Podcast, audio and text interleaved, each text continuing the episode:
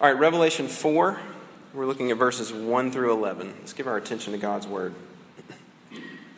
It says, After this I looked, and behold, a door standing open in heaven. And the first voice, which I had heard speaking to me like a trumpet, said, Come up here, and I will show you what must take place after this. At once I was in the Spirit, and behold, a throne stood in heaven with one seated on the throne. And he who sat there had the appearance of jasper and carnelian. And around the throne was a rainbow that had the appearance of an emerald. Around the throne were 24 thrones, and seated on the thrones were 24 elders, clothed in white garments, with golden crowns on their heads. From the throne came flashes of lightning, and rumblings, and peals of thunder. And before the throne were burning seven torches of fire, which are the seven spirits of God. And before the throne there was, as it were, a sea of glass, like crystal. And around the throne, on each side of the throne, are four living creatures, full of eyes in front and behind. The first living creature like a lion, the second living creature like an ox, the third living creature with the face of a man, and the fourth living creature like an eagle in flight. And the four living creatures, each of them with six wings, are full of eyes all around and within. And day and night they never cease to say, Holy, holy, holy is the Lord God Almighty, who was and is and is to come. And whenever the living creatures give glory and honor and thanks to him who is seated on the throne, who lives forever and ever, the 24 elders fall down before him who is seated on the throne and worship him who lives forever and ever. They cast their crowns before the throne, saying, Worthy are you, o, uh, worthy are you, our Lord and God, to receive glory and honor and power. For you created all things, and by your will they existed and were created. The grass withers, the flowers fade away. The word of God stands forever. So let me pray for us before we uh, look at it further tonight. Heavenly Father, these are visions that you have given us because you want to reveal yourself to us. You want us to know you. Uh, Father, we know, if we know ourselves even a little bit, we know that um, without the work of your Holy Spirit, we will not know you. Our ears are naturally closed, our hearts are naturally hard. And so we ask that you would that you would be here by your Holy Spirit and change that. That you would uh, illuminate this word to us and that we might uh, we might see and hear. God, uh, we, we trust that you will do this because you, uh, you're a gracious God. And we ask this in Jesus' name. Amen. There was a, uh, a documentary on World War II that came out several years ago, and it, it focused on the events of, of D Day when the, when the Allies right, stormed the beach at Normandy, which was the, the decisive blow, not the, the end of the war, but the decisive blow against Germany. And one of the things that was fascinating about this uh, documentary was they, they took these two American soldiers uh, that they were interviewing separately, and they, and they, clipped, uh, they clipped these two pieces of their interview sort of back to back. And uh, the first was a soldier who was on the ground. And he was, uh, you know, foot soldier, so he's advancing on, uh, you know, uh, on the enemy, shooting his gun, you know, like he's on the ground walking, right? And he says about that, about those moments, reflecting back on it, uh, he says that he can remember thinking to himself, there is no way we can win. Feeling that kind of despair. And then they, they juxtapose that with this other guy, another American soldier, who was a pilot. And he was flying over the same battle at the same time. And he says, I can remember looking down and seeing, you know, wave after wave of our foot soldiers you know, advancing on the enemy and driving back the Germans. And he said, I can remember thinking to myself, there is no way we can lose. Isn't that incredible? They're, they were both right there in the midst of it, the exact same battle. and they had completely different uh, uh, takes on it. They had completely different understandings of what was going on.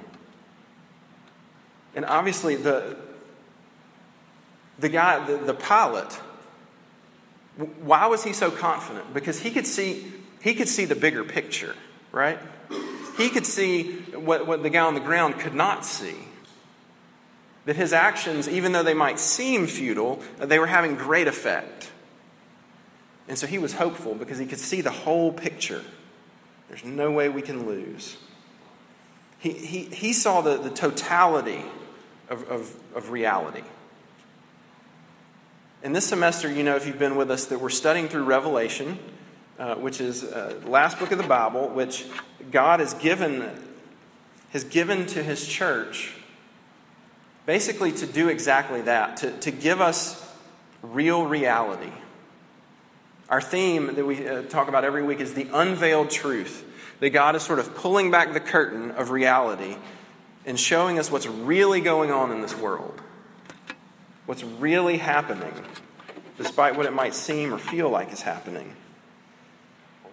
And so, what I want you to see tonight, uh, Revelation 4 really might be kind of, the, in a sense, the foundation of the whole book. You could kind of think about it like the cornerstone of the, of the entire book. This, this vision that John gets of the throne room of heaven is foundational to, everything about Revelation, and in some sense, everything about reality. And so that's what I want to I want to look at tonight. That's what we're going to see is the unveiled truth of reality. And really what's at, at the heart of that is the fact that God is on the throne of the universe. God is on the throne. That's the main idea. And we're going to look at uh, sort of two ideas or two subpoints, two points along those lines. First, we're going to see that God, who is on the throne, that he reigns. And then, secondly, we're going to see that the God who is on the throne is worshiped. Those are the two ways we're going to look at it. So let's dig in. First, I, want you to see from this vision that God is on the throne and he reigns. Now, it may not seem like a big deal to us, right? It, that, that the, first, this, the first thing that John gets in this vision is a vision of a throne room. Now, that may not seem like a big deal. You, you know, you might gloss over, and of course, that's, that's what he sees. But I want you to think about John's context. If you've been with us, you, you've heard a little bit about it. So, John's writing this towards the end of the first century. So this is John, one of Jesus' actual disciples. And this book is given to the church at a time when, you know, we're just a few decades removed from Jesus himself being on earth. And all of a sudden, though, uh, there's, a, there's a lot of persecution. Uh, the Roman Empire is persecuting the church harshly, to say the least. And basically, the church is looking around and thinking, look, we, we believe that Jesus is, is God, that he's the king of everything, and that he rose from the dead, and yet now this is what we have to put up with. And so they're confused and, and uh, you know, certainly frustrated and wondering, basically wondering, what's going on in this world? And they very well might have been wondering, is, is anybody really even in charge of this? You almost get the, you almost get the feeling that John might have expected to see a throne, but with nobody on it. Because that's probably the way life felt uh, if you were in the church in the first century. That sure, we believe in God, and he, you know, he, I guess he could be in control of everything, but, but he doesn't seem to be. But what John sees he gets a glimpse of real reality that there is a throne at the center of everything, and God is on it. And He's reigning from that throne. And He's reigning right then in 90 AD, and He's reigning right now in 2016. That God is on the throne. And I think there's at least one other little, uh, sort of little, that's in quotes, detail uh, that would have been really impactful in this regard to John. Uh, you see it in verse 6. Look at verse 6. It says, uh, And before the throne there was, as it were, a sea of glass, like crystal. right, so why is that a big deal? Well, in, in the Hebrew culture, and really you see sort of throughout the Bible, the, the ocean, the sea, is symbolic of, of chaos, of disorder, of evil, of the unknown, of the, of the yeah, of all things sort of scary, turbulent, right? It's the, it's the, you know, the depths of the ocean. Who knows what's down there? Um, so that, yeah, basically the sea is this picture of chaos, right? You think about in Genesis 1, if you were with us last fall, right? In Genesis 1, you read that God, his spirit, hovered over the waters, and then he brought order to the chaos as he created. You might think about Jesus walking on the water, right? He's walking on the, on the waves of this turbulent storm, and he calms it. In Revelation 13, we're going to see that the evil beast is going to come out of the sea. So the sea represents chaos, evil. And so you see what John sees. He gets this picture of the throne room, and right, right in the throne room is this ocean that is perfectly calm. And it's beautiful. It's like, it's like crystal. It's so smooth, it's almost like glass. And so, certainly, you get the picture that God is reigning on his throne, and that what's really happening in this world is that God reigns over all the chaos, all the, all the evil, all the, um, all the disorder is completely under his control. Because you're actually going to see later uh, in Revelation, in Revelation 21 1, all right, get this, it says, Then I saw a new heaven and a new earth, for the first heaven and the first earth had passed away, and the sea was no more.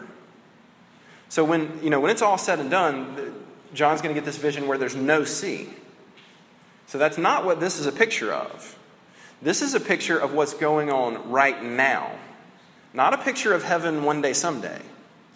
Heaven and earth. This is a, this is a picture of what's true right now, right? Where, where chaos and disorder and evil still exists. And John gets the picture that he is in perfect control over all of it.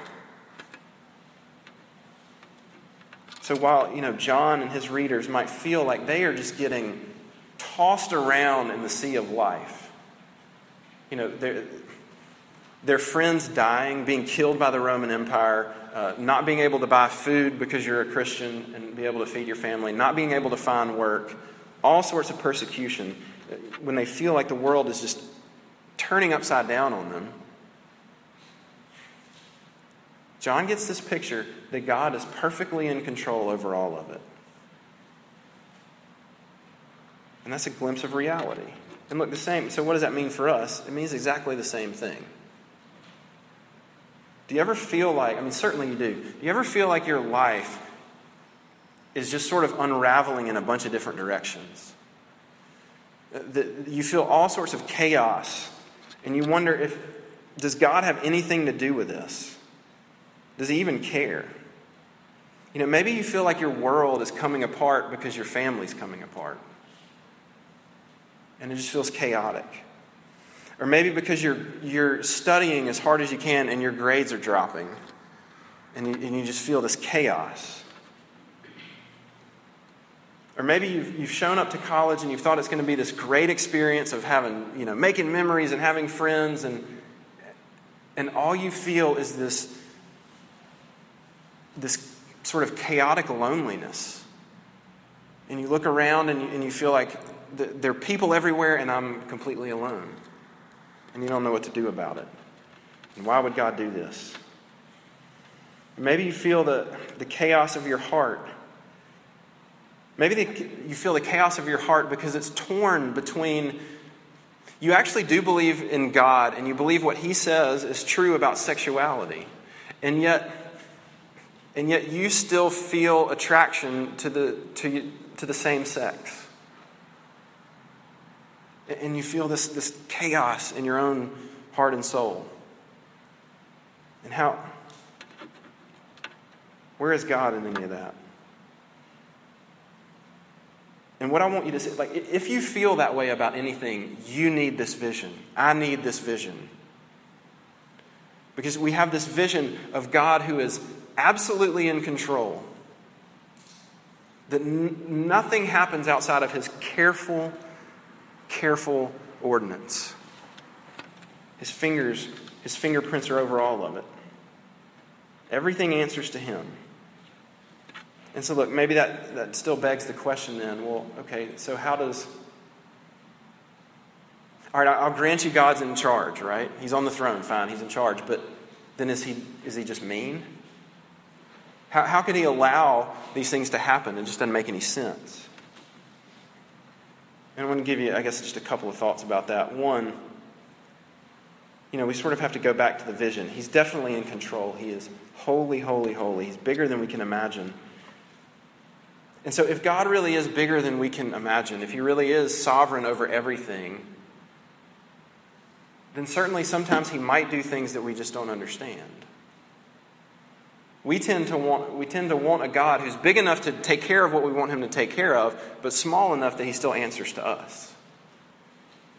And we just, quite frankly, we just can't have it that way. But look, even more than that, you can, you can at least know, we can at least know this. It can't be because he doesn't care. It can't be because he just doesn't care. Because the whole Bible shows this, and we're going to zero in on this next week. I really hope that you come back next week. What you're going to see, uh, what we're going to see is that God doesn't just sit aloof and just sort of dish out suffering and pain and sit up in heaven and just see how people deal with it. But he actually enters, enters the pain and suffering himself, right, which we see on the cross. How could God allow something so awful as what happened on the cross? Think about that. The only person, there's been one person, one, that was perfect. There's been one person that didn't deserve bad stuff. And he showed up and the world killed him. It's the worst thing that's ever happened. The world killed the, its creator. It's awful. How could God allow that? But yet, don't you see at the same time, it's the greatest thing that has ever happened. God allowed this horrific evil because he, he somehow brought about unimaginable good out of it. It was the very, it was the most evil act that brought about the salvation of the world. And so it, it, certainly can't be that God just sits on high and doesn't care.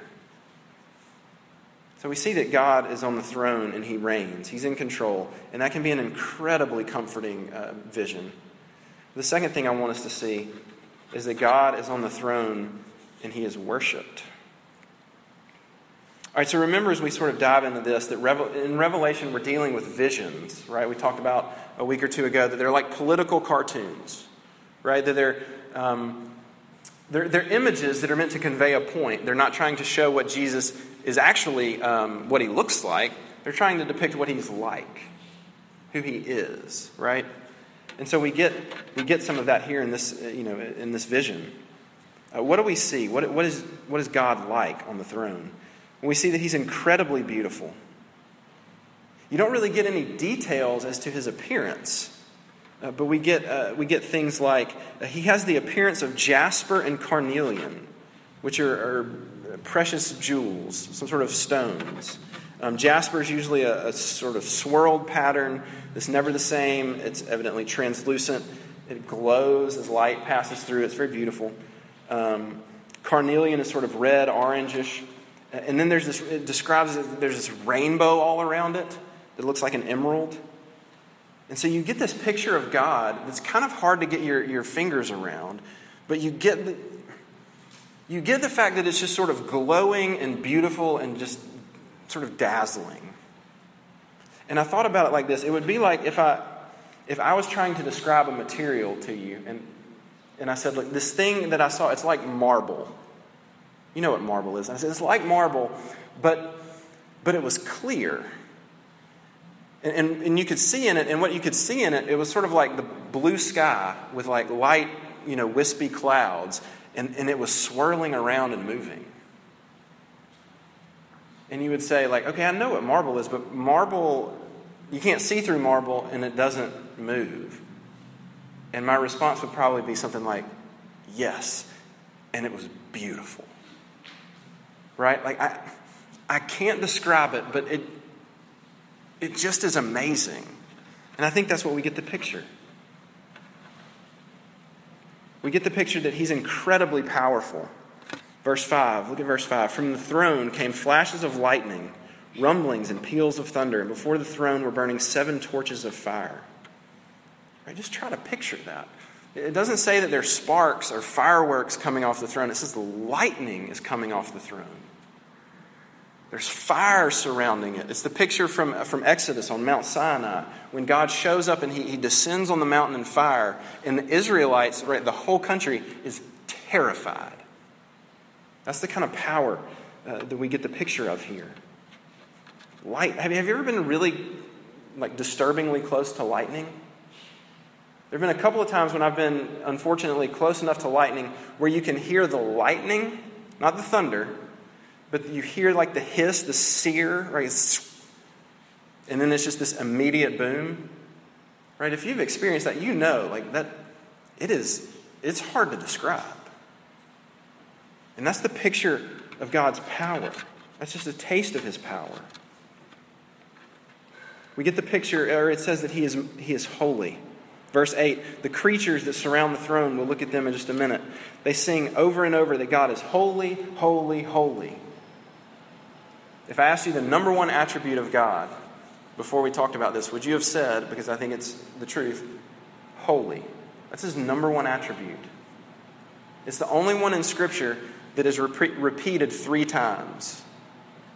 To the Hebrew, uh, right? You didn't, you know, in Hebrew you didn't have italics or, uh, you know, you couldn't underline stuff or, you know, write, type in all caps. And so to emphasize something, you would repeat it. And so, like in Isaiah 6, Isaiah sees God and he says he is holy, holy, holy. Three times holy. And what does that mean? It basically means just different, totally other. Just almost like don't even know what to do with it. It's just a it's just different. And God is described as holy, holy, holy. And I want you to notice what's happening before this most beautiful, most powerful, and most holy God. What's happening? Everyone and everything is worshiping it, worshiping Him. Verse 4, you see that there are 24 elders on thrones around God's throne.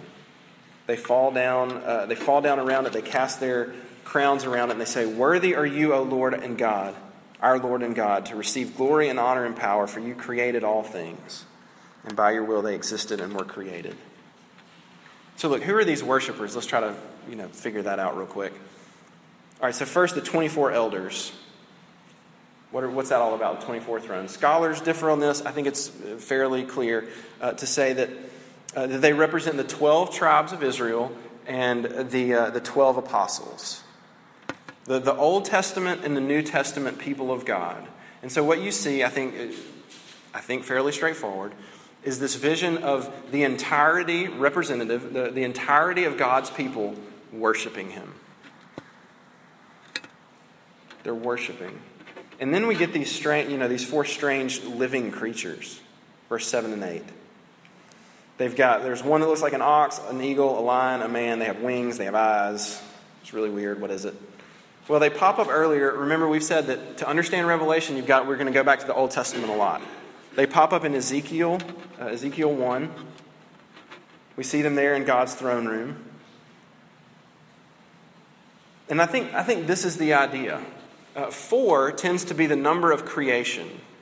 You have the four corners of the earth, the four winds, those sorts of things. So this seems to be representative of, of the created order. Right? What you've got um, sort of the mightiest domestic animal in the ox, uh, the mightiest sort of wild land animal, the lion, uh, uh, the, the mightiest animal of the air, and then you have man. So, uh, yeah, it seems to be representative of all of creation. And what you see is that it's that everything is worshiping God. And I think the point, the, the point of the vision is that there really is one central thing to the universe. There really is one greatest thing in the world, in the universe. There is one thing worth dedicating uh, your life and everything that you are to, and it's God. It's the God who sits on the throne. I think we could say it this way that the reality of the universe is that there's only one being that's worthy of worship. And now, look, if you're sitting there thinking that the, fact, the thought of worshiping God forever, you know, worshiping forever, sounds really boring, then I want to suggest to you that you, you actually don't believe that. And here's why. Here's why I say that. Because worship is something that's fun and exciting and thrilling, and you and I both do it all the time. Because worship is really, in a sense, nothing more than when, when you and I say, that was or is awesome. That's what worship is. When you look at something, think about something, and you say, that is awesome. And so I, I just want you to think about it for a second. What, what makes you say, wow? What is it in your life that, that makes you say, wow, that is great? That is awesome. What is it that fires you up? Is it, you know, it might be, it might be sex. It might be uh, making money. It might be making good grades. It might be um, your family. It might be football or a TV show any number of things, right? What is it for you that makes your soul, your heart say, wow, that is awesome? That's what I want. Because all of those things, and, and certainly, you know, plenty more, can, can get that from us, but, but they sort of slip through our fingers, don't they? Right? We, you can't quite hang on to it. But this vision is coming to us and showing us look, this is the one thing that really is worthy of your worship. It really is deserving of it. And it, this vision is trying to reorient us to what's real. It's trying to show us look, this, this is the one thing that will truly make your soul say, wow. It's showing us what's normal, and we forget. Um, at, uh, at training, our RUF campus minister training uh, several years ago, was in some sort of session and uh, can't remember what we were talking about, but one guy asked uh, one of our you know coordinators was leading the discussion, and he asked him a question, and he basically said, "Look, our group." Um, he said they, they want to sing songs like our RUF songs all the time. Like no matter what we do, they want to sing songs, right? And he said, like I'm for that, but at the same time, I want to I want to you know I want to sort of communicate to campus that we can be normal too right? Like we can just play a game sometimes, and we don't have to, you know, sing songs about Jesus. And, and I think basically all the other campus ministers there were kind of like, yeah, all right, I get that. I'm with you. And uh, the, uh, the coordinator, you know, thought about it for a second, and he says, yeah. He says, but, you know, one thing to keep in mind is that one of the things that we're trying to do on campus is model to people, model to campus that there is nothing more normal than singing songs to Jesus. That's what that's the definition of normal. We are trying to model that to campus. And you can kind of feel the whole room, right? Just go like, yes, right. Yes. Kind of forgot that. Not that we don't do things where we don't sing songs, right? But but we tend to forget we tend to forget. And God pulls back the curtain of reality and He shows us life does have a center. And there really is something that's, that's the greatest thing in the world, and it's Him. That your, your boyfriend or girlfriend is not the greatest thing in the world. Having a good job after college is not the greatest thing in the world.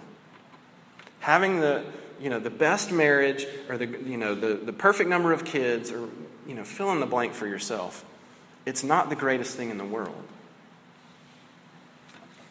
And because the, the problem is if we, if we, they're not worthy of our worship. The problem is if we set them up as worthy of our worship, one of two things is going to happen. Uh, first, we'll either keep trying to worship those things, and, and we'll keep running after them, trying to, to grab that wow factor and get it, and we just never get it. Or we actually do get it.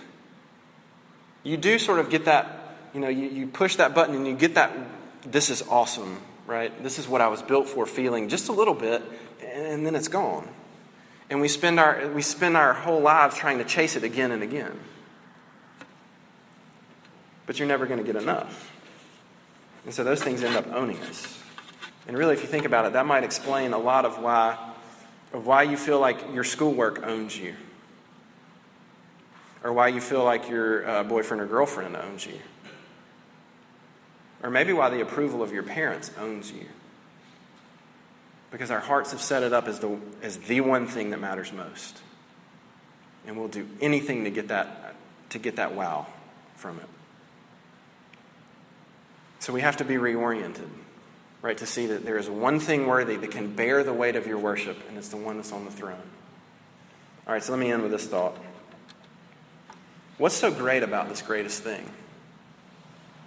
Right, besides the fact that what we saw is just like the sheer power, and it, it seems to be beautiful, but what is it about it?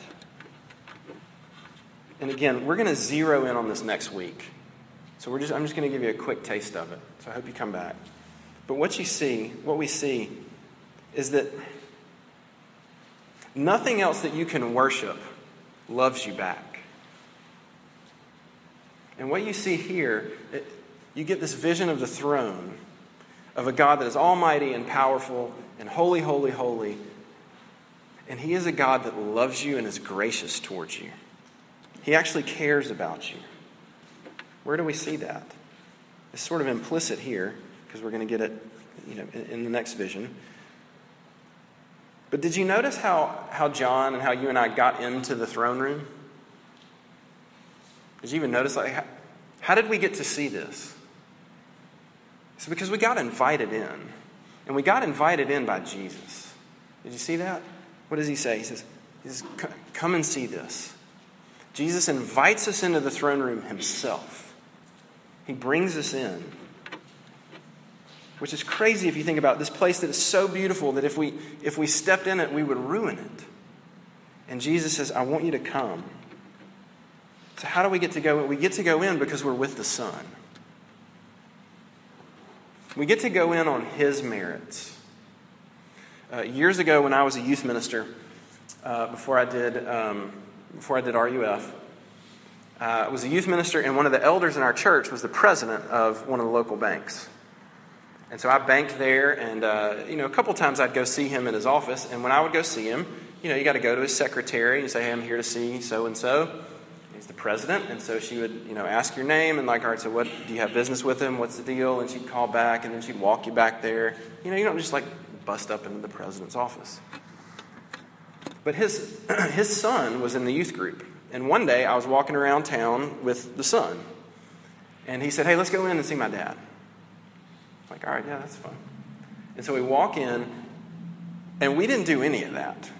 We walked right by the secretary. He, like, you know, sort of flips his hand at the secretary, calls her by her first name, says, Hey, we're going to see my dad. He's with me. And we, we just walk up and we just sort of bust into his office. Now, why did I get to do that?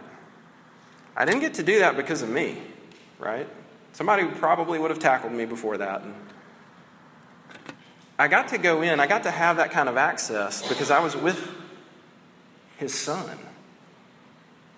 I got to go in on his merit for free. And that's what we get just a little taste of here. And that's the good news that I want you to hear tonight.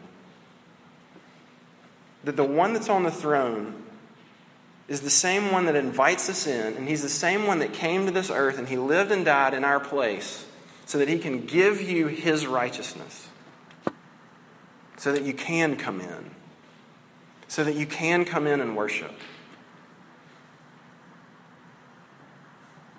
He's gracious and He's good.